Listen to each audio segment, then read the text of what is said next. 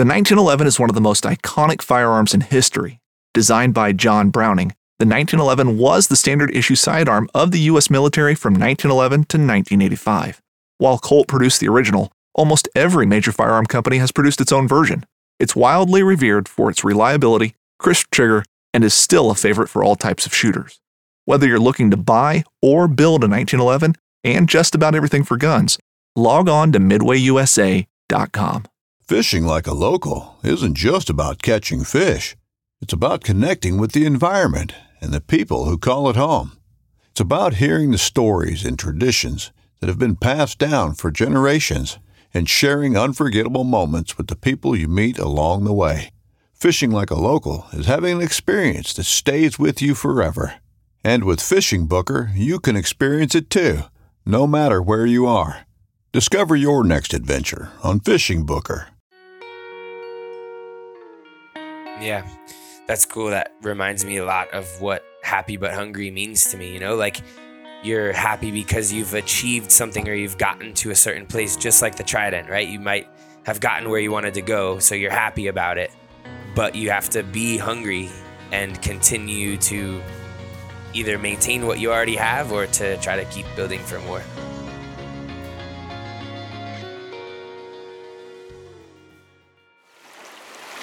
I'm Noah Ohlsen, and this is the Tom Rowland Podcast.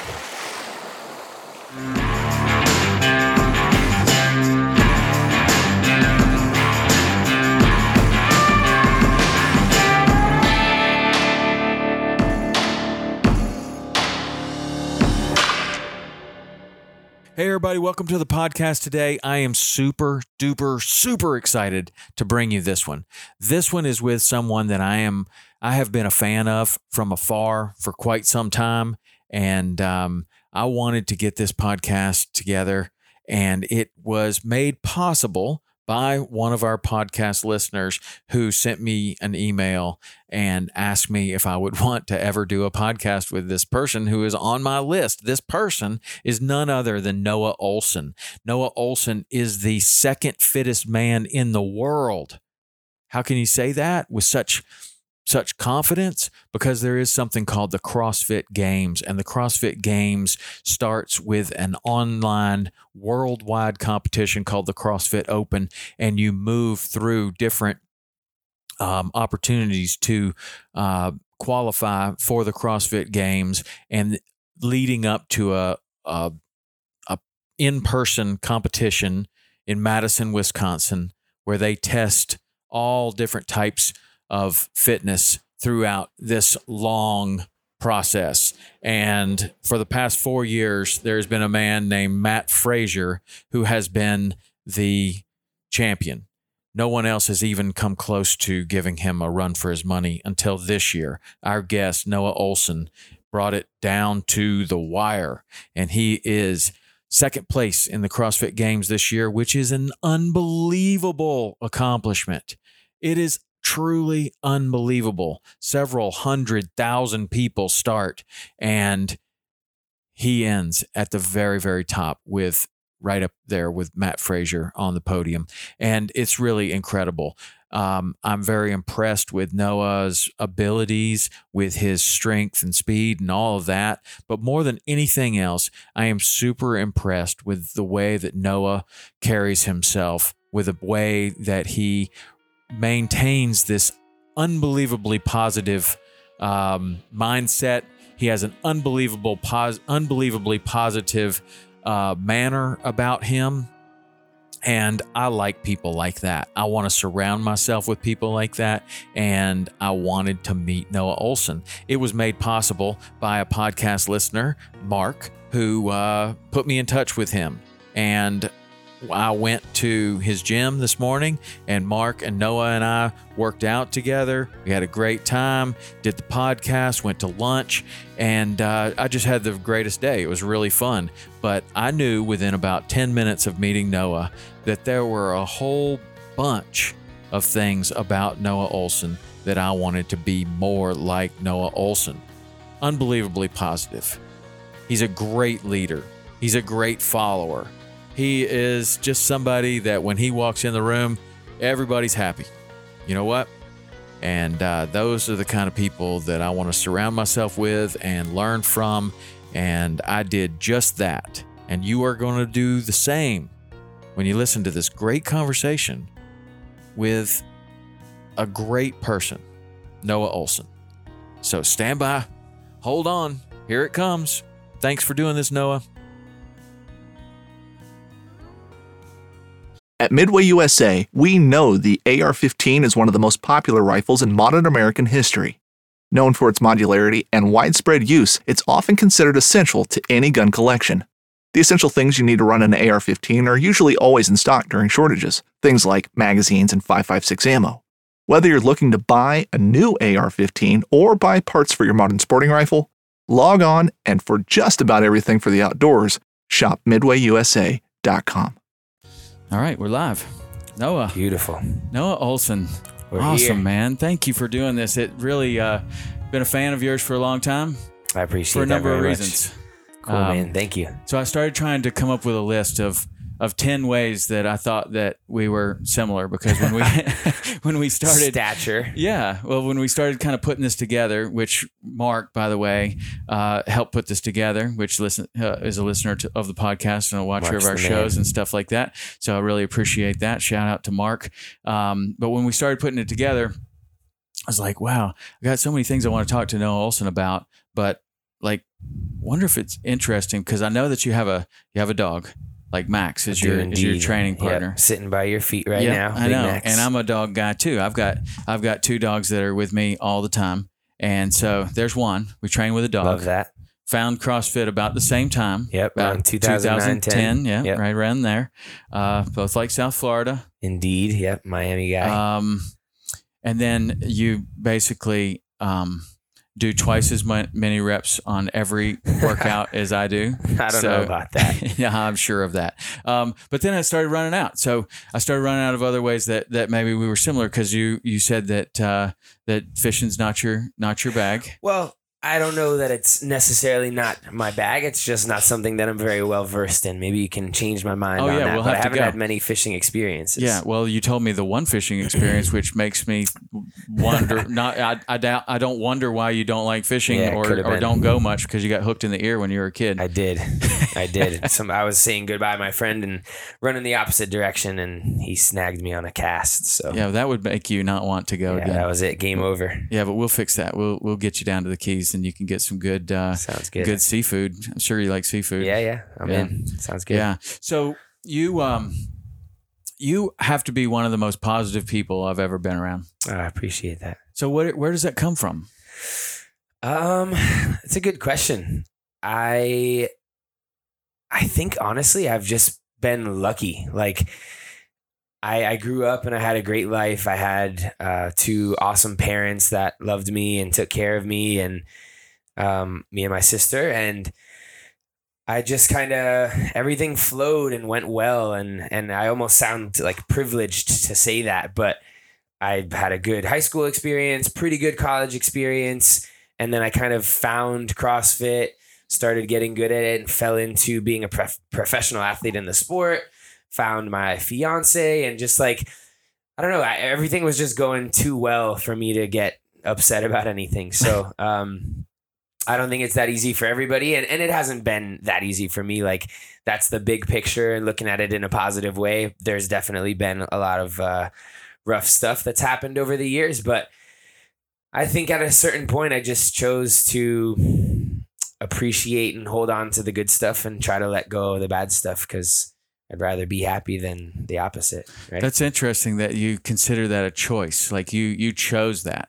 You chose and and it, I, I see that with a lot of people that are that are um, super positive that they it's almost like you you choose it. Like you can just choose to be positive. You can choose to not let things bother you. You can choose to have a smile on your face. You can choose to say hello to everyone. And that's like just we did this workout this morning, and um, I mean you are the number two CrossFitter in the world, and we are, um, which puts you as a pretty much a worldwide celebrity. Ah, We, I mean, you're you're being humble, but like but you are, maybe. you are Yeah, though, and and it. then we're at a regular CrossFit class, and the first thing that I see you do is go around and say hi to everybody. Make sure you shake people's hands. You're giving fist bumps. You're doing everything Yeah. uh, just like a regular person. But I mean, I, I looked at that and I was like, man, that guy's a good leader.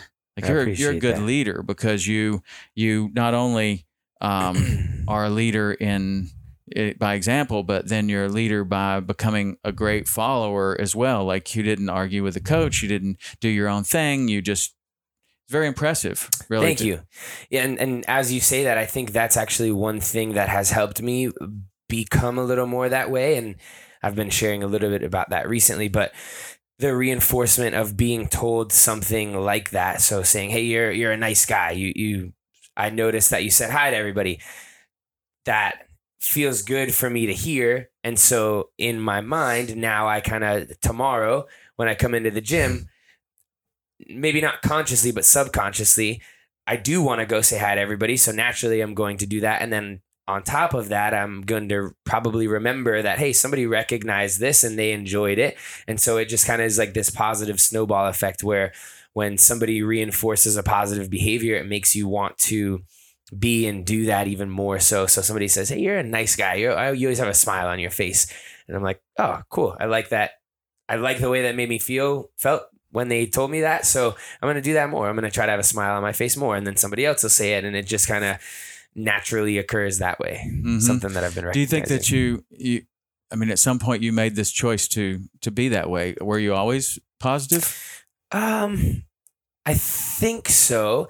I think that I used to be a lot more self conscious about ever about myself. I, obviously, that's what the word self conscious means, but um, definitely not as comfortable in my own skin and not as confident in being able to talk to people. And so I think in the past, I would have walked into a room or a gym like we did this morning, and I would kind of sit in the corner and I'd be afraid to go say hi to everybody because I would be worried about what people would think of me and and then I now that I'm a little bit more comfortable in my own skin and confident, and I, I don't feel like I have to put on this persona or be a cool guy at all, like I felt like I used to. It's a lot easier to just be like, hey, I'm, I'm gonna go around and say hi to everybody. I'm not scared to go talk to that person and this person. So um, I think that has developed over time as I've become more comfortable in my own skin. Um, and I'm sure every teenager and and somebody getting into adulthood experiences that right like we're figuring out who we are and it takes a little while to Mhm. finally know and and I probably am still in that development process you probably still are Right, too. everybody. I mean, Yeah. you should be. I hope you are. right right You know, you don't want to get stagnant yeah, I mean, at, at 51, I feel like I'm learning those things too. yeah But I think that awesome. a lot of people would would be surprised that an elite athlete or somebody that has has has been at a high level or is at a very very high level. I mean, within the CrossFit world, you're a superstar, and then I think maybe people might be surprised that you might feel that somebody like that, a rock star, or somebody that that uh, has all this notoriety around them, might feel like, wow, I don't know if I should go say hi to that person over there, yeah right? I mean, Yeah. that's Well, I think we all end up thinking you see somebody that's a superstar or they've made it or whatever, just somebody that you see as maybe a, a higher level than you. And you think, man, they've got it all figured out. They're super confident. They don't get nervous. And I, I shared this recently, and I don't know if it's appropriate for me to share because it's not me, but Mat Fraser, who's the, the only guy that was better than me at the games this year, he's a stud. And I thought to myself, man, Matt is the best. Like, he doesn't have anything to worry about. Like he must not get nervous when he goes to competitions because he was beating everybody by such a wide margin. And it turns out we'd be in the warm up area, right about to take the floor, and he'd run over to the garbage can and throw up because he was so nervous. right. And I was like, "What? This guy? He's like, he's been kicking all of our butts all weekend, and he's puking because he's so nervous." Like, I guess everybody doesn't have it figured out, and pro- it's probably the same way with anybody. Like, I don't know, The Rock just came to my mind, right? He's like the man. Everybody respects him and knows him, but I'm sure when he goes and speaks to groups of people or whatever, he probably gets super nervous. You know, it's, it's Certainly. just human nature. but he is, you know, he's a performer. Yeah, And and Mat Fraser, i i- in some way, is a performer, For and sure. so he knows that whatever the ritual is that he has to do, if he's got to throw up in that trash can to be at his best, then so be it. right. Whatever the Rock has to do to be at his absolute best, might surprise a lot of people. Like Right. it, he might get super nervous, and you sometimes you even find out that people that are amazing entertainers are really introverts. Mhm. Like they really don't like, like. turn it on for the camera and then they're a completely Right. different person. Right. Yeah. It's interesting like it is that. for sure. Um, you've had a an interesting path. Um, so in 2016, you won the the Open, I did. Yes. and which is a really big deal. Not Yeah, everybody that you. listens to this knows knows quite how big a deal that is. But in the CrossFit Open, it's a worldwide. Um, online competition where the workouts are put out there and everyone does exactly the same workout exactly the same way and you're either judged or videoed and out of what several hundred thousand people something right? like that. Yeah. I mean, maybe even more. I don't know. Some years are more than others. right. Uh, Noah Ohlsen, my guest, rises right to the top and actually wins it, and that has got to be. That's one of the hardest things to do. I mean, because no one knows what the workouts are. Mhm. You don't know what they are even minutes before they're released. They're released. You have a certain amount of time that you need to um, to do this workout. Hundreds of thousands of people are trying to win, and and you win that, which is great. And then, but then, you know, that seems to be the peak. And I'm interested in this time at 2016 because then you would get an invitation to go to a regional competition, which was a a uh, in person competition where these athletes now compete head to head, and then that was another stair step towards going to the games. The games is the Super Bowl of of CrossFit. So then you decided you're going to decline your your regional invitation to do something else, right? In 2016, No. am I not No, not no. correct on that? Um, I'm trying to think of what you might be talking about. Uh, Going on the on tour with Drake. Oh my gosh. You know, that's funny. I apologize that you got caught up in that. That was like a, an April Fool's article. It was? It was. They got you. It worked. That's hilarious. It It- was uh who who did that? FloElite or something. Somebody in the That fitness news industry reached out to me. They said, "Hey, would you be willing for us to write this April Fool's article?" and I was like, "Sure, let's do it for fun." Oh, I am super embarrassed. That's uh, yeah. I'm sorry. I, I that is so funny because I was like, man, I gotta talk to him about Yeah. this because I never heard anything else about it. and I was really like, funny. And it was "What?" just that one article, and that was it. But I had a ton of people reach out to me, and they're like, "Man, why are you doing this? What's the purpose?" And I think I went with it for a little bit, and then I was like, "No, man, that's I've never met That's Drake in my life. I don't know what I would have done if I was actually presented with that, because I'm a huge Drake fan." but I don't know if I would have turned down my livelihood. That's the funniest that. thing ever because awesome. I am so embarrassed. I can feel my I can feel my That's uh, awesome. my I think I just broke a sweat. Yeah, sorry. That is hilarious You're good, because man. You're good. honestly, I the reason I wanted to ask you about that is because I saw that and then I'm like, I never heard another word about yeah, it. that's awesome. I'm like, so what? He just took a year off and then he just comes back and starts kicking ass That's again. the only Like, reason you wanted me on the podcast, huh? Because I knew Drake. You thought I was your connection. No, no, that's out. not at all. Yeah. Um, that's so funny though. Yeah. And so other people, well, the article was actually really well written. Yeah. Uh, kind of onion style, I guess, in hindsight. Yep. And it's like, damn, well, they got me. Yeah. April Fools. Yeah, got you. I, that's awesome. That was a few years ago too. It was like in 2016 that they wrote the article, but that year actually ended up actually in real life being my my best and worst year of competing ever because I won the Open and I went to a few other competitions and did really well. And then when it came to the actual games, which is like our Super Bowl and what really matters the most, I had my worst finish ever. So I was it was very disappointing to go from feeling like I was on top of the world to like boom. I, don't, I wouldn't call it rock bottom, but really questioning what I did throughout the season that led me to my worst result. I took 15th at the games and was like, man, do I should I continue competing if I'm so far off my goal of wanting to win the games and yeah, but it was an interesting contrast in one season to have your best and worst finishes at the same So how time. do you how do you come to grips with that? Like, what do you do when you get back and you're having all these doubts and um, what? How do you how do you adjust? Yeah, it's interesting. It's happened. There have been a lot of like the the ups and downs over the years, and I'm, I I would imagine that a lot of other athletes go through that because it's not always going to be perfect. You're not always killing it, and you're probably not always going to be terrible either. So, um, my goal in CrossFit has always been to win the CrossFit Games. You know, that's I think why most of us are competing to get as close as we can to doing that. And every year from 2014 until really last year, and I mean even still last year, I've, I've always fallen short, whether it was by a little bit, one spot on the podium like last year, or 14 spots off like 2016 it always was like dealing with and coping with a little bit of failure.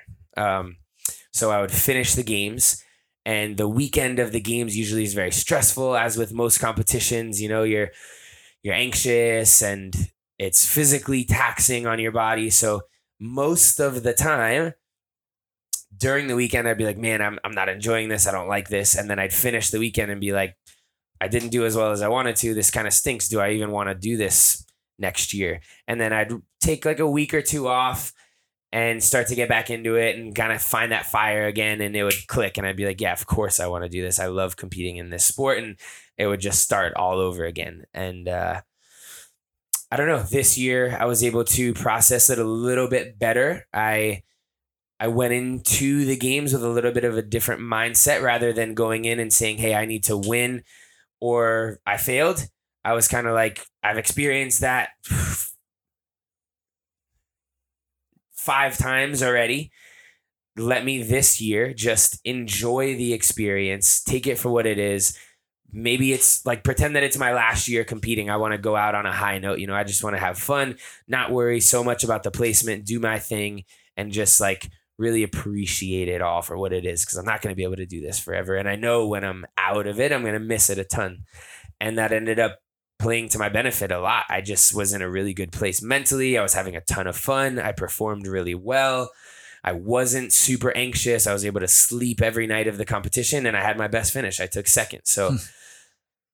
hopefully I'm able to recreate that next year at the games or at some of these other competitions that I go and compete in, but that was a big difference maker Did you have any coaching or anyone around you kind of be like, "Look, man, when you're when you're training, you're having fun. Why aren't you having fun out there? Um, not necessarily. I mean, maybe somebody had said that to me along the road, but that was kind of just a, a personal decision. And it was almost, I had actually had a really rough year. This whole past year of 2019 was difficult. I mentioned to you earlier that my parents got divorced, and that was really nasty. The open in that year was the first time that you could qualify directly out of the open. And so there was a lot of pressure on that, and I didn't perform well. And so that was kind of rough to deal with not doing as well as I had in the past. Went to some other competitions and performed pretty poorly at, at the Rogue Invitation. I took eighth place, which to me was very disappointing. And so dealing with all of that and finishing at Rogue, I, I did have the thoughts in my mind like, man, maybe I don't have it anymore. You know, maybe I'm on the way out and I can't hang with the big dogs. And I started questioning whether or not I wanted to continue competing.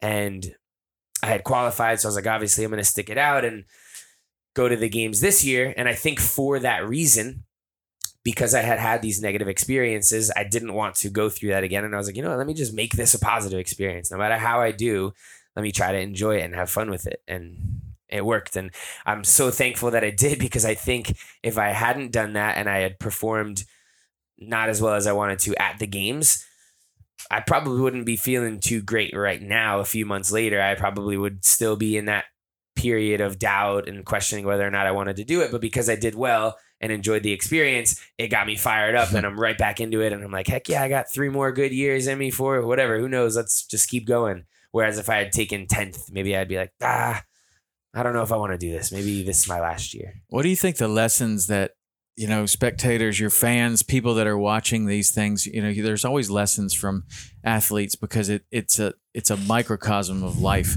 What do you think the lessons are that people can take back to their business, to their family, to their what their own little competing, whether it's regional or or just within their gym, from that, from what you learned? I yeah, I hope that they're able to take something from it. Um, that that makes it even more worthwhile for me if I can have an impact on other people. I used to, it used to be all about me and and my performing the best that I could, and now that my platform is growing and I'm I'm maturing and figuring out who I am, like we were just talking about, it's been more important for me to have an impact on people in a positive way. And so, um, I think, as cliche as it is for me to say, I think the whole happy but hungry approach to it, that's kind of my little uh, tagline that I came up with naturally. I was talking to my coach actually, and like you said, he said to me, "Hey, you uh, you seem like you're you're a really happy go lucky guy, and maybe we need to figure out a way for you to bring some aggression into training." And this is just in conversation, and I said, "Ah, I don't know if I need to do that. I know some of your other athletes may perform that way, but." I really enjoy what I'm doing, and I think I perform better when I'm having fun versus getting angry and worked up, and that that just doesn't work for me. I'm happy, but I don't want you to mistake that for me being content, and I'm not just like having fun, not caring what I'm doing. I definitely care a lot, but I'm gonna enjoy it, and so that was kind of when it came together, and I was like, I'm happy, but I'm hungry. I, I'm still striving to do better and do more, and I think my experience at the games is perfect for that because I was having a great time all weekend. I loved it. I really enjoyed what I was doing, but I was still like trying to compete to the best of my ability and I still wanted to perform really well. And then taking second is the cherry on top to that because I was really happy to make it onto the podium, but it also made me super hungry to try to win the games and take it one step further and realize that I was so close. I was actually in the lead for uh, I don't know the time frame So exactly, close. but yeah, it was until the last day I was in first place. So that made me even hungrier to try to accomplish that finally. Yeah, well, it was a, it was great to watch. I, Thank I you. loved watching it, I and uh, it was the first time that I've ever seen Mat Fraser really uh, since he won. You know, obviously before he won, he was chasing, but I, I have no one has seen him chase anyone yeah. since since he won. Yeah, that was cool for me to provide that experience to fans because Matt is so good and he's kind of been kicking everybody's butt for three, four years. And I think this is no offense to him, but I think people were getting bored of that, you know, like, all right, Matt's in first, the race is for who's going to come in second and third. And so to have the excitement, like, ooh, is, is Matt going to be able to win? And who else? I don't know. I, I think it was cool. And people told me that they enjoyed it more this year. It was way more exciting. And I was like, I'm happy that I could help provide that a little bit. Yeah, for sure. Um, yeah, he's he's a competitor. I mean, he is really a competitor. For sure. And I would imagine that being um, around him is uh, well. I mean, you're you're just with world class competitors in the whole thing. So CrossFit for for many people that aren't really all that familiar, there are so many different things that are required of you, and so you see athletes with all different backgrounds being able to get into this sport and do very well. So, what was your background in athletics? Yeah. I don't know that I actually was set up for success coming into CrossFit. I didn't have a, a specific background that really carried over well. Whereas you'll see some people that are like weightlifters or played football where they did a lot of weightlifting or gymnasts, maybe that gives you a really strong foundation to start CrossFit with because those are two major components. For me, I had always played team like stick and ball sports. So I played lacrosse for a long time growing up, played a little bit of football. In high school, I, I swam and played water polo. Little things there carried over. Obviously, having a, a decent aerobic base was beneficial. Um, being able to swim relatively well helps on the swimming events in CrossFit, but I kind of had to start from scratch in terms of all of the weightlifting movements. I didn't even know what a snatch or a clean and jerk was when I started CrossFit. Um, and then all the gymnastics stuff. I did gymnastics for like a week when I was a kid. So I had to learn all of that stuff from the very beginning. It was tough. wow. Yeah. What did you think was the, the hardest skill to pick up for you? Ironically, double unders were the most difficult at first. Like, just took the longest period of time to find the rhythm on that. I've got those down. That's just a jump rope where it goes under your feet twice. I know you know that, but maybe other people don't. Um, all the barbell stuff took a little while. And once I got the technique down for those, and I'm, I'm still dialing that in. It's crazy. It's been 10 years and there's still little things that you can change and learn. But the building that strength base was huge for me because I didn't have much of a weightlifting background. So I had to, I would be able to get underneath a heavy barbell because my technique finally caught up. but I didn't have the strength to stand it up. Right. Mhm. I, um, and so building that strength base took years and it's still in development. But I would say those were the the things at first. I, I had a knack for the gymnastics stuff. I was able to pick that up quickly, but some of the skill stuff, like a double under, and then the technique and heavyweight stuff on the barbell, took a while. Yeah. So when when you first started, you were what 19, 18? I was just about 19 years old. Yeah, I was a sophomore in college here at UM. How did you find it? Kind of just stumbled upon it. I had heard the name CrossFit before, but wasn't very familiar with what it was at that time. This is back in 2010. I don't think it was mainstream popular yet. And I was all about the aesthetics. I wanted to just be jacked and ripped. And I saw a poster of a guy who was just that jacked and ripped. And it was advertising CrossFit. And the guy who was on the poster happened to be the guy who owns the gym that we're sitting in right now, Peak 360. His name is Guido Trinidad. And um, I gave a call to the phone number on the poster, and they were actually running a free trial class that weekend. And he said, "Come and try it out." And I went in and got my butt kicked, and just it was such a different environment than I was used to. I was kind of globo gym doing sets of curls and bench press and all that, and just the variety and the pace at which we were doing it was so novel to me that I was like, this is cool. I really like this change up. I want to try it again and again and again. And I just eventually got hooked. So you get hooked. At what point do you does Guido or I mean Guido was a, a competitive CrossFitter Mhm. early on, very very good. Went to the games what two or three times. Yep. He competed individually in 2012 and then he qualified as a master in 2017, I think, in the 35 division. So is he kind of saying, "Hey, you're pretty good at this"? I think there was a little bit of that. It was probably more from the other side. I was like his little shadow, like a puppy dog chasing him around, like, hey, I, want to work out with you guys. I, and once I realized that there were competitions in CrossFit, I thought, I want to do that. I, I think I could get good. I knew it was going to take me a long time, but I would constantly be just bugging Guido, like tugging on his shirt. Hey, mister, can I come work out with you? And um, he let me in and slowly but surely I caught up and then eventually was able to uh I don't know, I hate to use the word surpass him by any means, but it was a, a cool progression for both of us, I think, for him to kind of the master and the student and then the student catches up to the the master and now I'm able to pay that forward and there are some kids down there that have just started that I can have a positive influence on and I can be the Guido in that situation and help build up this other Yeah, we kid. had one this morning. Yeah, Logan, he's a good kid. Yeah, that's that's awesome. I mean, he's 16 years old and he's in here, and and that was another example of you just, I mean, without any any uh, motivation, you just go right up. Hey, man, jump in with us, and and Yeah. you you get a 16 year old kid working right next to you.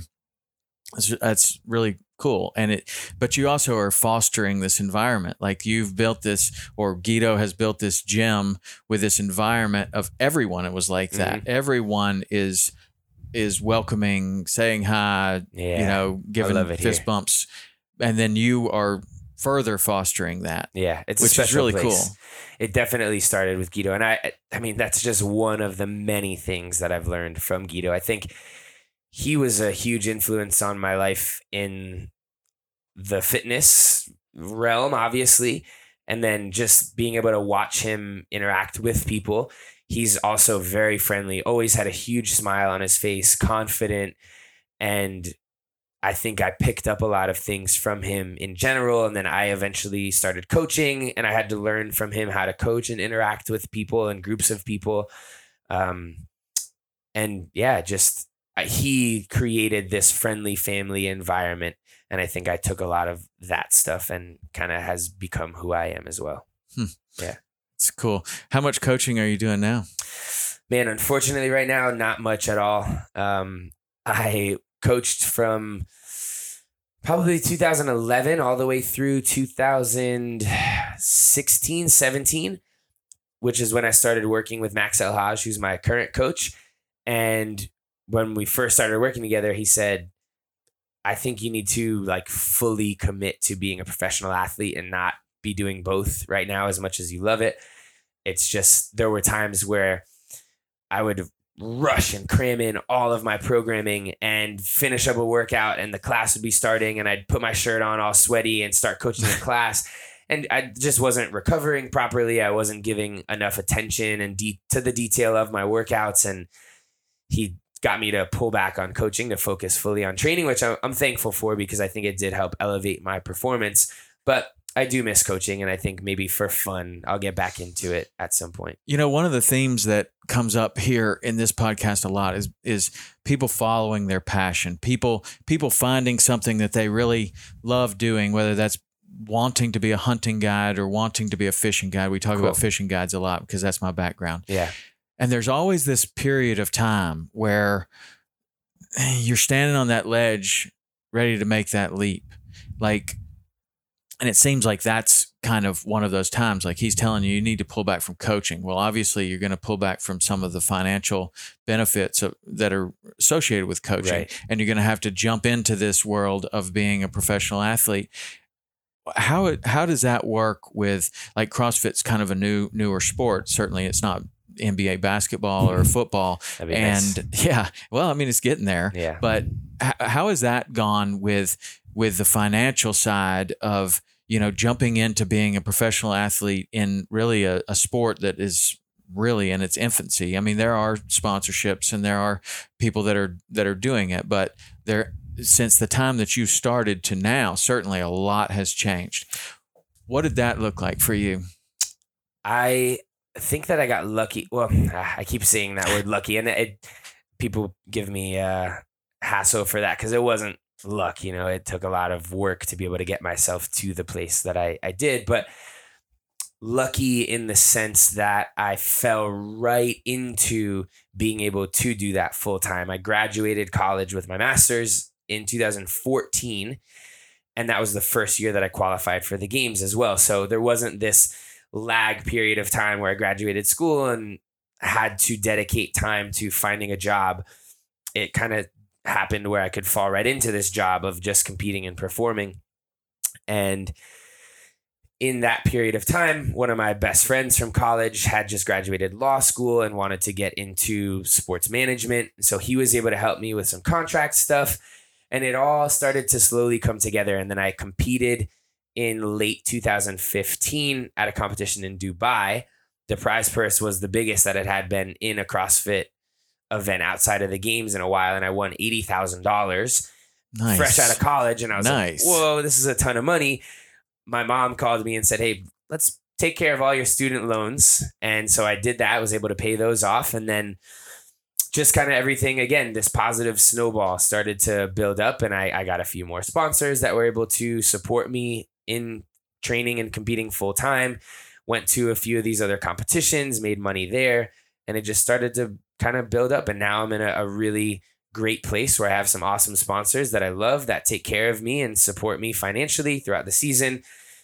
Performing well obviously helps a lot with that. Um, to be very transparent, it's not a crazy amount of money, like you said. It's not NBA or NFL by any means, but taking second at the games, I think in total I made one hundred and fifty thousand dollars just from that this year. So it's it's there. It's Yeah. good enough for sure to support us. My fiance and I have a, a nice home, small, quaint little place in South Miami, and she's able to go to graduate school, PT school. So I feel very, very fortunate financially that I'm able to make a decent amount of money doing what I love. I know it's not going to last forever, so trying to Well- capitalize on it with cool projects and yeah, performing that's well now. that's interesting because it's very similar to the fishing industry because you'll have professional bass fishermen or whatever, and they will win a tournament, and they may win anywhere between five hundred thousand and a hundred thousand, eighty thousand, something Yep. like that. So the money's kind of similar, and then that can kind of lead them into this professional career. They bring some sponsors into it. Mhm. But there's all of these entry fees and everything, and, and it seems like there's a lot of money there. But when you fa- when you factor it all in, it it, it it's very thin Yeah. right? But uh, for for this, you know, how do you select um, the competitions that you're going to do? Because there are more and more of these kind of regional competitions that have a prize. Mhm. I mean, are you interested in doing something like that? Like, does do you look at that and go, "Hmm, Yeah. twenty five thousand dollars there"? right. Yeah. Tough to turn down. But this year, actually, they've created a ton of what are called sanctional Yes. events, sanctioned events. And I, I want to say that this season, 2020, there are about 30 sanctioned events, and they all not only offer the ability to qualify for the games, which I think at this point, knock on wood, I've already been able to do. I can't find any wood. You mind knocking on that desk for me? you got a chair Yeah, underneath okay, you. there There, you go. go. I don't want to. I don't want to mess We're you up. Um, I, I was able to qualify through the open, so I don't have to go and compete and earn a spot, but there is the opportunity to win a sanctioned event, get your qualifying spot to the games, and also make prize money. So when when that happens and there's the sanctional events, let's just say that there's prize money there. So you've already qualified and you're going to go to this and Mat Fraser's already qualified and he's going to go to another one and all the top athletes are going to go. And let's just say that the top 3 people in that competition have already qualified. So does the qualifying spot go to number 4? Yep, yeah, it's like the Okay. trickle down effect, and that ended They don't get the money, but they get the qualifying spot. Yeah, they might still make a little bit of prize money from whatever that yeah, spot whatever is. fourth place would right. be. And It actually happened for one of my best friends, Chandler Smith, who's a stud. Oh, that's another way we we have something in common. Oh yeah, what's yeah, that? well, Chandler went to West Point with one of my Oh. workout buddies, Okay. John Smithschroeder, Very and cool. so he had gotten in touch with Chandler, and he said, "Hey, if you're coming through Chattanooga, you gotta you gotta Nice. come by here." And I'm sure uh, he would. He hasn't, but yeah, he's well, he's he's awesome with stuff like that. If somebody reaches out to him, he's like he'll go through, remember that, stop by, meet the person. But um, Chandler competed at the Rogue Invitational that I was talking about, and I think he took fifth or sixth. I watched that. He did great. Yeah, and and that was enough though to get him that qualifying spot because first through fourth or fifth had already gotten their spot from another event or from the Open, so it it ended up working out in his favor. Yeah. Well, it's it's kind of neat the the changes. I know a lot of people were very skeptical of the Mhm. changes, Yeah, but it seems like there are lots of different ways that you can qualify. Do you like it better or or not as well or maybe you're undecided? Yeah, we're still figuring it out. You know, last year was the first year that all this change had happened, and everybody was pretty skeptical, myself included. When they first started announcing it, it, it all seemed very like doomsday. They were getting rid of regionals, and I thought they were going to get rid of the games. And I was like, oh my God, this is my livelihood. And what am I going to do if CrossFit doesn't exist anymore? Obviously, CrossFit as a exercise program is always around. You can do it at your house in your garage, but if they got rid of the games, then I'd have to figure something else out. So a little bit of panic at first, just the way the information was being um, put out there.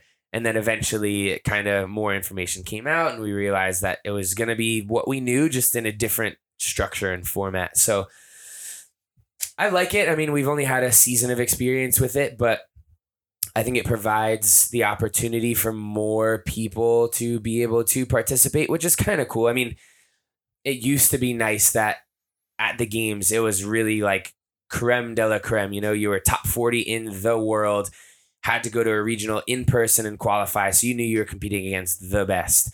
This year at the games, they had the national champion of 130 different countries that were able to perform and compete. So the skill level wasn't quite as high across the board. Obviously, the best of the best were still there, but there was a, a little bit more of a discrepancy between them. But they fixed that right away with the with a cut. the cuts, right? Yeah, kind of. I don't know. I think there were still some people that didn't love it, even as it panned out. Like Patrick Vellner, who just won the Open um, a couple days ago. I think he This upcoming concert season will be all about the boots, and Tecovas is your stop for the best in Western style. Tecovas has seasonal and limited edition offerings this spring and summer, including men's and women's boots, apparel, hats, bags, and more. All Tecovas boots are made by hand in a time honored tradition with timeless styles that are always on trend. And Tecovas has first wear comfort with little to no break in period. It's hard to find this level of comfort paired with this level of style.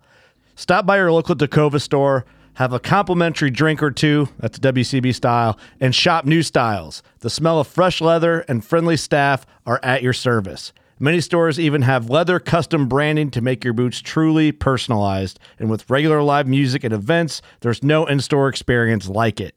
If you can't make it into a store, just visit tecovas.com. That's T E C O V A S.com. They offer free shipping on all boots, as well as free returns and exchanges, and ship right to your door. Go to tecovas.com and find your new favorite pair of boots today. Didn't even make the final cut, and he's he, Right. he is definitely one of the best CrossFit athletes in the world. So Yeah, and and Brent Fikowski is the same same kind of deal uh, with um I noticed some of the cuts came at a time where there was a cut Fikowski gets knocked out and then there's a swim event after that Right. which obviously you know you and him and all the other swimmers are going to do very Right. well at what if that event had been before Exactly. the cut you know you start kind of thinking about things like that like yeah, I mean, those could make a big Yeah, big you can't play the what if game though, because you can do that in a million different ways. I was thinking the same thing for myself. If I was in first place after event 11 instead of the games being 12 events where I lost it on the last one or second to last one, what if they had just, what, what if the games ended after the swim on Sunday morning? I won the games, you know? Mm. And so I, it didn't happen that way. So there's no point in even doing the what ifs. Right, right. Well, you mentioned um, before that you don't believe that this can last forever. So, what are you doing to prepare yourself um, for that? You said you had some special projects, and I noticed on your website you were doing some different things. Yeah. Trying to diversify um, within the fitness world and just do some really fun, creative things. Like I said, I've got some awesome partners that we're really building um, their brand and my brand together. I'm going up to Atlanta this weekend to work with a company called Evertrain, a supplement company. We're developing some new products that are going to be kind of my signature products. So those could be around for a long time, even when I'm not competing um, trying to do some cool media stuff like you're doing, obviously on a smaller scale, just making YouTube videos. I, I really want to make a documentary style video based off this year's either the whole season or just the games. So that is something that we're working on. I really enjoy media and marketing, so that could turn into something eventually. My manager, who owns his own management company, he also represents other Is professional that your friend from college? Yes. Okay. Yep. Cool. You yeah. still, so he started the management company. I'm actually a part of the fitness division of the management company, so I could step into that in a greater role when that's over and represent other athletes in the fitness world. He has guys in the NBA and the NFL as well, and, and some other sports. But that could be a business that I walk right into or play a role in. Uh, I think there are a lot of ways to just get creative and kind of basically keep the ball rolling with what we've got going now. I don't, I don't think once it's over, I have to cut clean and get a fresh start in some other industry. I, I like to build off what we've already created. So Mhm. do you think all of the top athletes are thinking that way? I don't, unfortunately. I mean, and maybe rightfully so. Maybe they don't want to do all this stuff when they're done competing. Um, but there are definitely some guys that I think everybody's done a little bit of a better job now that it's such a big thing, having your own brand and social media and all of that. But when that first was kicking off, there were a lot of guys that were performing really well and could make these big names for themselves that I noticed weren't putting a lot of attention into building their brand. And I was like, man, that's unfortunate for them because I think they could be making a lot more money and getting a lot more opportunities to travel and do cool stuff. And they're just not taking advantage of it. But Hmm. It's all good. I'm trying to. Yeah. So what? How did you kind of? Did somebody help you with that, or did you just? I mean, you've got your master's degree. You've been to you've been to college. You you obviously are thinking in those ways naturally, or was someone kind of telling you like, "This ain't gonna last forever, man. Better be Um, thinking about it." No, I, I've had a few people more so in the way that you just asked me, like, "Hey, what what have you got planned for when you're not competing anymore?" And that kind of was the catalyst to start thinking about it. But I think I have developed this mindset, or um, I don't know the right word for it, but and it, it could be a detriment sometimes. I'm just always trying to do something. I don't like to waste time. So I'm always trying to be productive. Even on my rest days, I'm on my phone working with the companies that I work with or brainstorming ideas, trying to come up with a new this or a new that or, or think of a cool thing that's not been done before in some way. But it's a lot of like go, go, go. And how can I, what can I do today that's going to take me and, and other people further? And so I think it's good in a sense because I'm able to get a lot done. But I think at sometimes I can like just have a million things going on at once and I need to stop and focus on one or two of them at a time. Mm. How do you how do you balance all that with with your training? Because like this is this is a serious deal. I mean, Yeah. you're trying to be the best in the world. For sure. That definitely takes priority. I think that I've done a good job of being able to shut everything else off when it's training time. I don't have my phone out on the floor with me. You know, I'm I'm pretty diligent with knocking out my list of programming, making sure all that's taken care of. And then once that's done, while I'm recovering in some way, right, I might put my Marc Pro on and then get on my phone and start taking care of a bunch of stuff that I need to. Um, but training is always priority. And then obviously maybe that will shift when I'm not competing anymore. I can make that other stuff priority and maybe I'll be even more effective with doing all that behind the scenes stuff. Interesting. You talk a ton about training, and on your website it said that you've been training six hours a day for the last ten years. Yeah. It's a lot Um, of yeah, that's a lot of training. Yeah. So that's that's obviously physical training. hmm Do you do any kind of mental training? I got into that a little bit in probably like 2015. I wanted I I think it was actually kind of pushed on me by people. They asked questions similar to that and then kind of urged me to hey to take it to the next level. I, you're physically obviously doing well, but I think you need to work on up here and so I started reading the sports performance books and mindset books and listening to podcasts and honestly, I think that it had the opposite effect and it was a little overwhelming for me and made me just more anxious and stressed out. And I, I tried to like change and focus on things that they were being suggested in these books. And it just didn't pan out. I like, there was one thing at regionals, I think in 2016, where I came up with a mantra and and I remember saying the mantra and like changing the way that I was performing based on that, like something about being calm and confident. And I finished the weekend and I performed really poorly and I just felt like really slow all weekend. And I realized I was like, I, that was not me. Like I was trying to get myself to be somebody that I'm not. I've gotten to this point by being me, having fun, like really getting after it, not being conservative. And so by trying to be like this calm and confident, it just didn't work. And I, I let go of all of it at that point. I was like, I need to do my thing. And there are definitely ways that I can improve on that. And a couple things I've been doing recently are just working on like positivity and gratitude and being more conscious and aware of certain things. So doing some journaling, I think has been a, a positive mindset thing for me. I think it helped me at the games this year. I was journaling every morning. It kind of helped me set an intention for the day, get in a good headspace, and be able to maintain that throughout the day and kind of check in every morning with what intentions I had set and so on. So little things like that. But I'm not big into like the sports psychology and all that because I tried it and it didn't work. yeah, but like gratitude, in my opinion, is is probably the most powerful. I don't know if you call it an emotion or if you call it a state, Mhm. or but it just seems like it's the most powerful. Yeah. Um, and when you're living in gratitude, I mean, we have a way that we end workouts where we do this gratitude. Cool. Um, it's kind of like a meditation, I guess, if you want to get all Yeah, you know, yeah, particular I about gotcha. it. But uh, basically, we just kind of do this thing where we just think about the most important things in your life and how grateful you are. Yeah. And then it doesn't take more than five or six minutes. No. And then you start the day, you know, you're ending the workout, but you're starting the day in this gratitude. For sure. I And, love uh, that. Yeah. I, I've noticed that there are often so many things that are right in front of us that if we don't acknowledge and really focus on, then we can look right past them.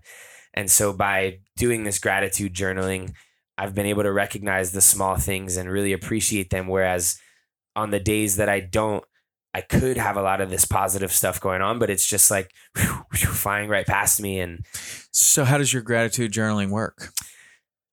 With journaling for me over the past few years, I didn't have any structure to, and people suggested journaling to be able to kind of organize my thoughts. And so I would just kind of grab this little journal and write random stuff. And, and for the most part, I recognized that I was only reaching for the journal when I felt like I needed to vent. And it was a lot of negative emotion. So when my parents were going through their split I would grab my journal and be like, oh, I can't believe this is happening, blah, blah, blah, blah, blah, blah, blah. I feel this way and just like get it off my chest. And I think that that is beneficial sometimes, but then to read through that, it's like focusing on so much negative stuff. And I don't remember exactly what was the catalyst for this, but one day I thought, you know what? I'm going to create some sections and put some structure to my journaling so that it's not this free flowing thing. I'll do it every day. I'll set a time to do it. And I did. And I, I, came up with these five sections on the first day. And I thought to myself when I first created them, maybe they'll change as I go. They ended up sticking and they work really well for me. So the first section is gratitude.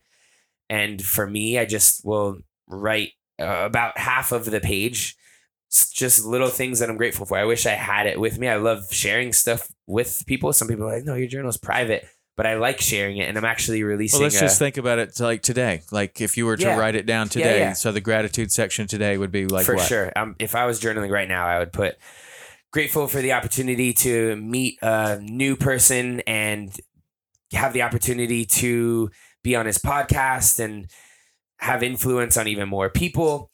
Um, grateful that my body's healthy. Grateful that I've been able to qualify through the open so I can take this week to rest and have fun with my training.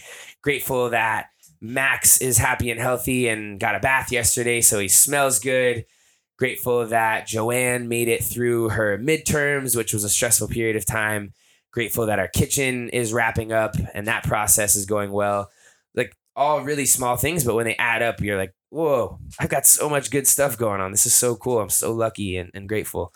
Um, yeah, that just like, that sounds so stupid, but I'm almost like welling up with tears Yeah. just because I like it's not stupid. man, man. life is so good and and obviously there is a lot of tough stuff going on. So Joanne has been stressed out. I was stressed during the open. The kitchen was stressful, but when you look at it in a good way, it it just it's just a better way to go about it. Um, Mhm. So that's the gratitude section. That's the gratitude section. Right under that, I'll put currently. So it's just a quick reminder of like what's going on in my life at that period of time. So today I would write like podcast day with Tom because that was the one thing I had locked in. Um, on Monday, it was 20.5 redo, wrap up the open.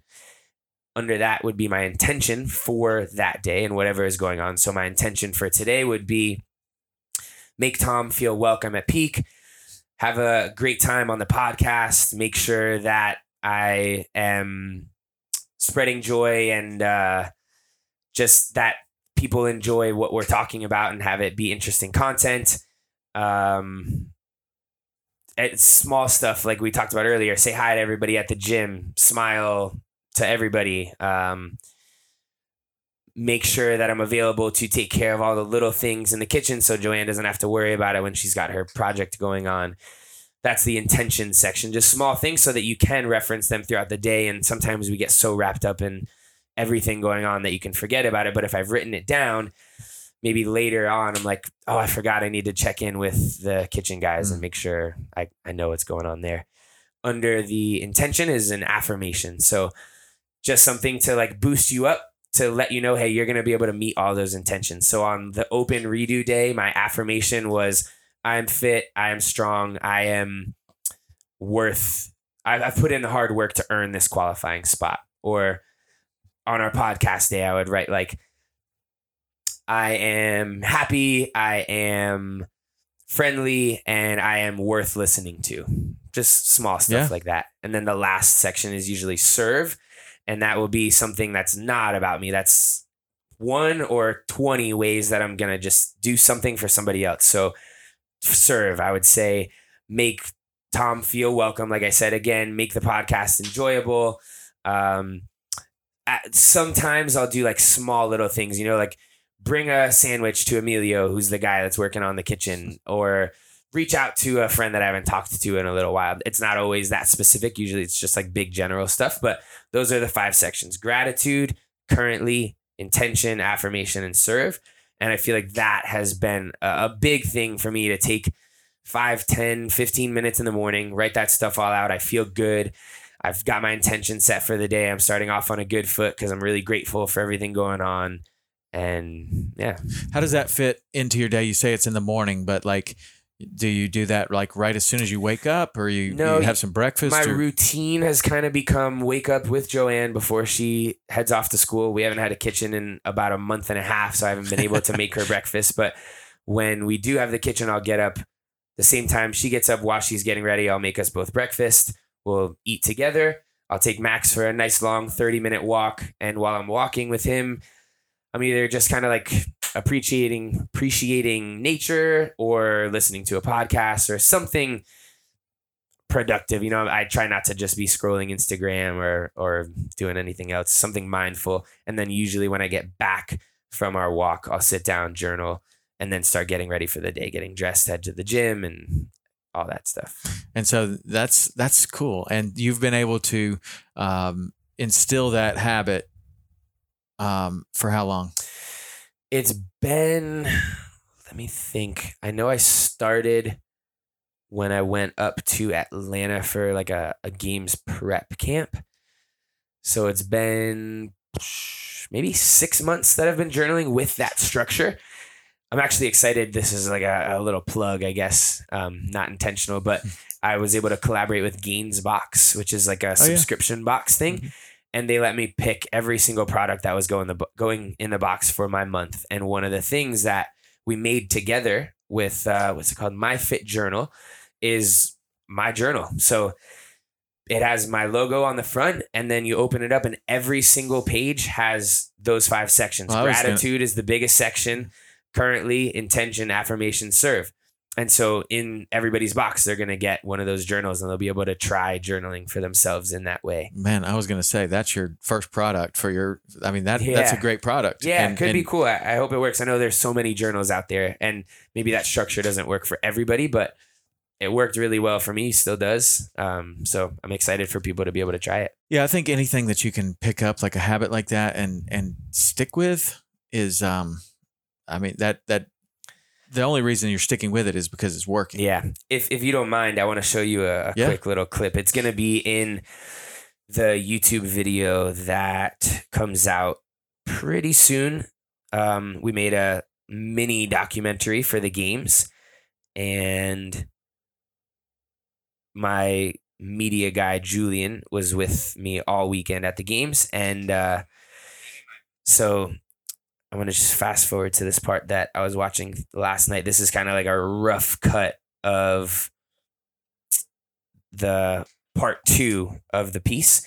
And he did a really good job. Like I said, I like sharing my journaling. And so throughout the documentary, when we were back at home after, I was reflecting by reading my journal. And I just so happened to read my morning's journaling out loud to Julian and Joanne on the final day of the games and he did this really cool back and forth of me and i didn't know he was going to do this but me reading it at home and then cutting to me reading it to them the last day of the games i think it's right around here day. Gratitude. Wow, wow, wow. This has thus far been such a beautiful and fulfilling weekend. There are three more events left, and I am currently in the lead by 15 points. Grateful for that. Super grateful that I've had such a different mental experience this year and I've actually enjoyed the week. Currently, starting the day off with a swim in the leader. My attention is still not focused on a placement. It's on performing smart, being me, and enjoying the whole thing. I hope that I can maintain the lead, but I will not put extra pressure into that. I can do it. I can win the games. I am loved. I am smart. I am the fittest. I'm going to celebrate, thank, and love my people at the end of the day, no matter what. Be a good day.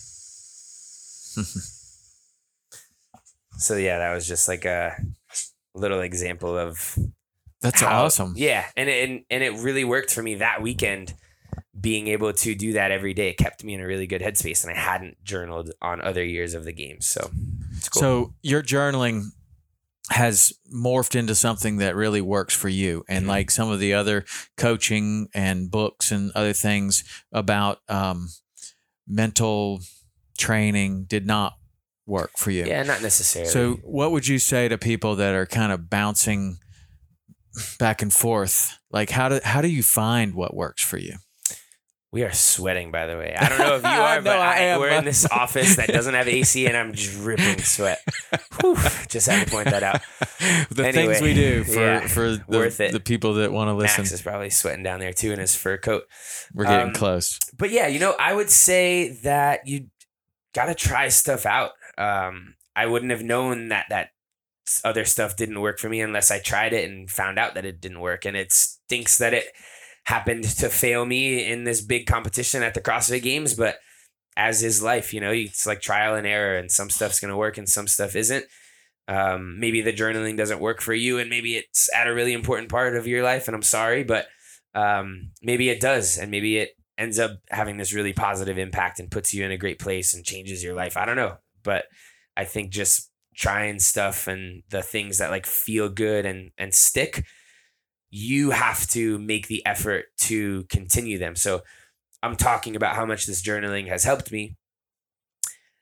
And there are some days when I forget in the morning because something happens where I, I'm not able to do it on my routine.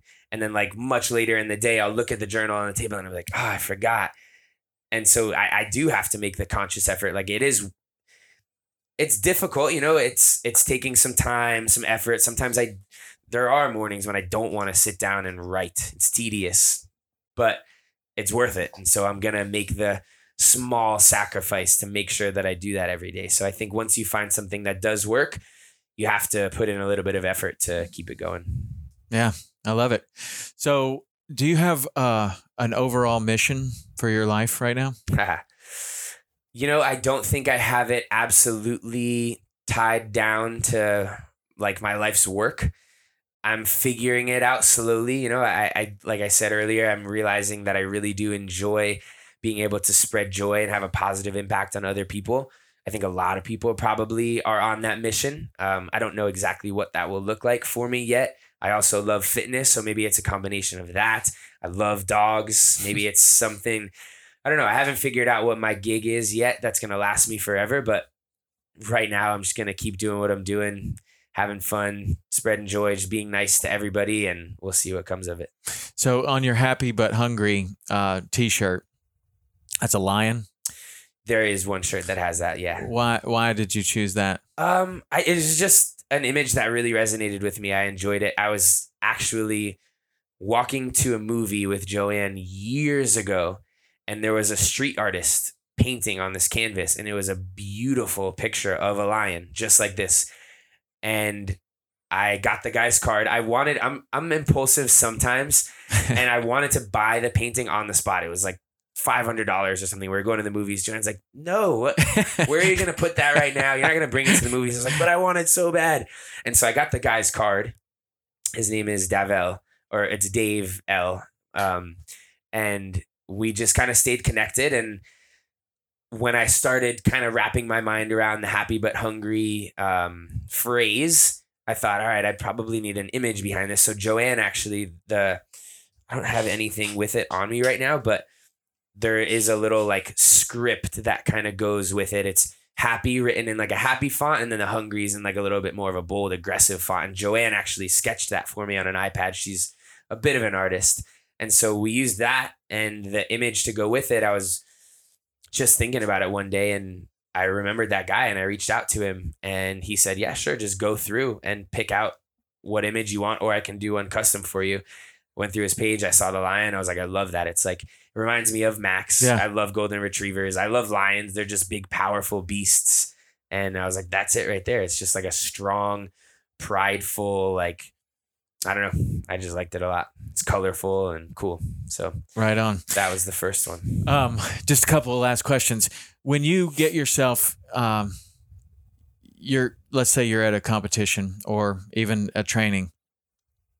Other than gratitude, do you do anything else to kind of get yourself kind of grounded and ready to go? Like it's it's getting ready to be go time. Do you do anything? Do you have any kind of rituals or anything that you do other than the the gratitude and the the things that we've already talked about? Yeah. Um. Once I'm in the gym, I think that I can often, if I'm nervous, which happens for sure. Still, for example, uh, twenty point five, the last workout. I don't know what it was. We had a very stressful morning. It just happened to coincide that the day I had to go do 20.5, there was so much stuff going on with our house, the kitchen. They were like installing the countertops. There was a guy coming to fix this, and the general contractor was there. And Joanne had a, a paper that morning, and I was just like gonna explode with all the stuff going on. And I was like, you know what? I'm feeling so stressed, which is very abnormal for me. Maybe I don't want to do the workout today because of that. But I got over to the gym because I, I wanted to try to stick to the schedule and started kind of just interacting with people. And there was a, a family that was visiting. There were these two little girls, Ella and Emma, and they were so cute and so sweet. And I just started to get into this really good mood by interacting with them. And the girl was like petting Max. And um, I just started feeling good. And I was like, all right, I'm ready. Like, I'm to go do the workout now. The, the stress and anxiety had left me. And so that I think is a perfect reflection of the way that I perform well now that I'm thinking about it. Cause oftentimes in the warm up area, I can start to feel those nerves and like get overwhelmed by them and think, like, oh man, I don't know. How am I going to perform? What if just all these thoughts? The times that I can let go of those and just kind of have fun in the warm up area and like hang with my friends, be happy, warm up, like recognize that I love what I'm doing, I tend to go out and perform way better. And that actually kind of first happened for me at a regional back in the day. I used to take the floor very overwhelmed and like almost with that angry personality that we were talking about before that my coach said he thought I kind of needed. And so when one little thing would go wrong, because I was already so worked up, it was like panic mode. I'd get a no rep on a wall ball and I'd be like, oh my God. Ah. And there was one time I took the floor and I happened to lock eyes with Joanne in the crowd and I smiled and I was like, let me just try to smile this whole workout and see how that goes. And I looked around and I was like, yeah, this is really cool. I'm going to smile. And that just kind of has been the way that it has worked best for me ever since, just enjoying it. Happiness is a choice. Yeah. I mean, it, it, that we've come back and forth on that theme that, that you live this way because you choose to live this way. Yeah, I and think so. anybody can choose to live that way. I, I do think so. And and I want to speak on that very briefly because I think people listening may think that's unfair to say because I used to think it was that easy. I like when my parents were going through their situation, my mom had a really rough time with it. They both did, but I'd be talking to my mom and she'd be so upset. And I, I wanted to just be like, Mom, you just have to wake up today and be like, I'm gonna change everything. I'm gonna be happy. Today is the day. And it just needs to snap like that. And she's like, it's not that easy. I, I can't do that. I wake up and I'm miserable and I'm thinking about this and that. I'm in this house that I don't want to be in. And and then when I started to get more wrapped up in their situation and overwhelmed by some of it, I would wake up and I would have days where it usually is really easy to make the choice, but I would I would just be like, I can't. I want to, but Yeah. I can't. I'm Yeah. just like really sad today. I'm bummed out. I don't feel good. And I'm trying to make this choice, but I can't. And then I started to realize, wow, you know, I think for everybody, it's not always super simple. You know, it's it's could be situational. You know, if you're in a, a tough situation, it's really hard to be happy sometimes. Um, I, I think that there are things that you can do to get yourself out of the situation by making a choice, but it isn't always that simple to be fair to everyone. Yeah. No, it's it's not that simple, but you know, oftentimes like I, I'm when you're saying that, I'm immediately going to the to to the things that happen in the gym.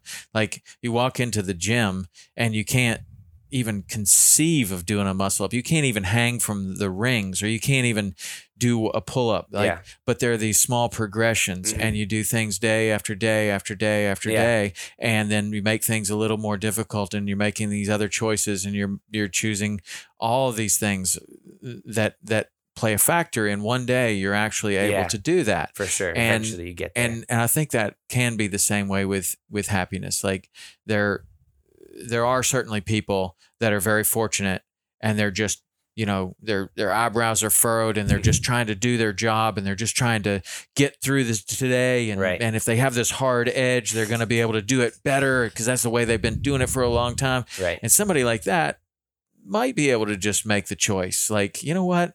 I'm going to be friendly. I'm going to be Mhm. nice. I'm going to smile. Just all the same things that you've said. But there are, are certainly other people that have to have that progression of today, I'm going to try to be nice to someone. Today, I'm going to try to do something, you know, Yeah. nice for someone because that I did this event SEALFIT Kokoro and that was one of the things that we learned that. there is that he told us that immediately he's like when you're feeling at your worst help somebody out Hmm. look to your neighbor Cool. help them out and um and that that was like okay uh, everybody saw that and Was it that was like, like life changing. yeah, it was it was it was a big deal. cool. And then I also did GORUCK Selection, which is a similar event, but it, almost exactly the same in the things that you have to do and the length and the duration. But the big difference there was in GORUCK Selection, you couldn't talk to anyone. Mm. They did not allow anything. So in. SEALFIT, it was like a team kind of thing, and everyone you were you were punished if you didn't look to your neighbor and Right. help. Like that person's having a problem. Why are you not helping Right. them? Right? Oh, okay you guys, and then you start feeling together. better Yeah. and then you start um, you know doing uh, much better as a team and everybody's feeling That's cool. better and when you help someone in your time of in your darkest time you start to rise up Yep. and i had a big problem in selection because there was none of that Mhm. you couldn't you would see somebody hurting next to you or you were hurting next to you Yeah, and nobody's helping nobody's helping Yeah, that's uh, that time that I did um, uh, Kokoro, I, I was able to do it with a whole bunch of elite athletes. That's really cool. Uh, Becca Voigt was there Nice. and Elizabeth I always wanted to do that. It was it, well, it's Yeah. it's a great thing to do. Yeah. and you would probably not get a lot of physical benefit out of it because you're so fit, but you would definitely get mental Yeah, benefit. for and sure. and um, there's just there's just so many lessons. Like Cool. one of the lessons is that the Navy SEALs um, they say you earn your trident every day. Hmm. And what they mean by that is that you have gone through BUD/S and all this other training to earn this trident. And just because you've earned that, it's not over. it's not over. yeah, Tomorrow, when there's no training, nobody telling you what to do, you have to earn that. What are you going to do to earn that? And I just remember staring at the ocean in the middle of the night. This big, tough Navy SEAL comes up behind me and he says, Roland, what's your trident? And I said, It's my wife and my family. And he said, What are you going to do to earn that trident every day? And I just, I said, I'm going to be the best man I can possibly be. that's cool. And, you know, that really stuck with me. That was like one of the Yeah. things, like the things that you have created, this gratitude, this way of living for you, this, you know, being being one of the fittest men in the world, it's not over. Like you have to earn that every day. And Mhm. people will say, Noah Ohlsen, he's the nicest guy I've ever met. Well, you what what do you do to earn that tomorrow? What do you do to earn that in 10 years? You know? That's cool. That reminds me a lot of what happy but hungry means to me. You know, like you're happy because you've achieved something or you've gotten to a certain place, just like the trident, right? You might have gotten where you wanted to go, so you're happy about it, but you have to be hungry and continue to either maintain what you already have or to try to keep building for more. Do you think when that hunger goes away, it's time to move on? Um, I don't know because I think it comes and goes in waves, Hmm. and so I almost had the experience this year in the middle of the season where I didn't feel the hunger and thought about moving on. And if I had, I wouldn't have gotten second at the games, and I would have missed out on so much positivity and opportunity. And so I don't know. Uh, It's uh, tough to say because if I would have called it there, I probably would have missed out on a lot of good stuff and would have regretted that.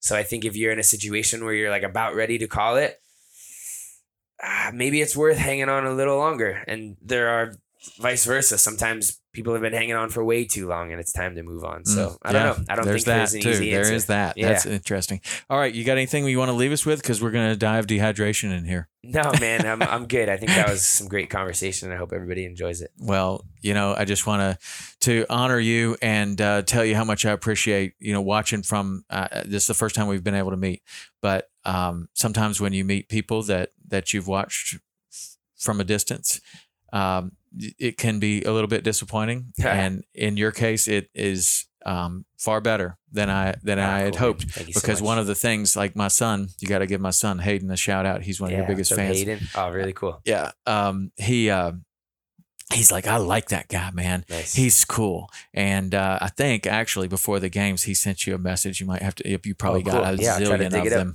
But uh, yeah, he did that. But um, he, uh, oh man, I lost my train of thought. But um, anyway, you're very positive. Thank you. I can see that from a distance, and then when you get around you in in your environment, which is great that we were able to come and do this here. It, it it was better than I than I had hoped. So man, that means you've a got a you've Thank got you. an awesome you've got an awesome thing. This life suits you, and you're doing awesome. I wish you the very best of luck, and hope you take it home this year. Thank you so much. Same to you, buddy. All right, see ya.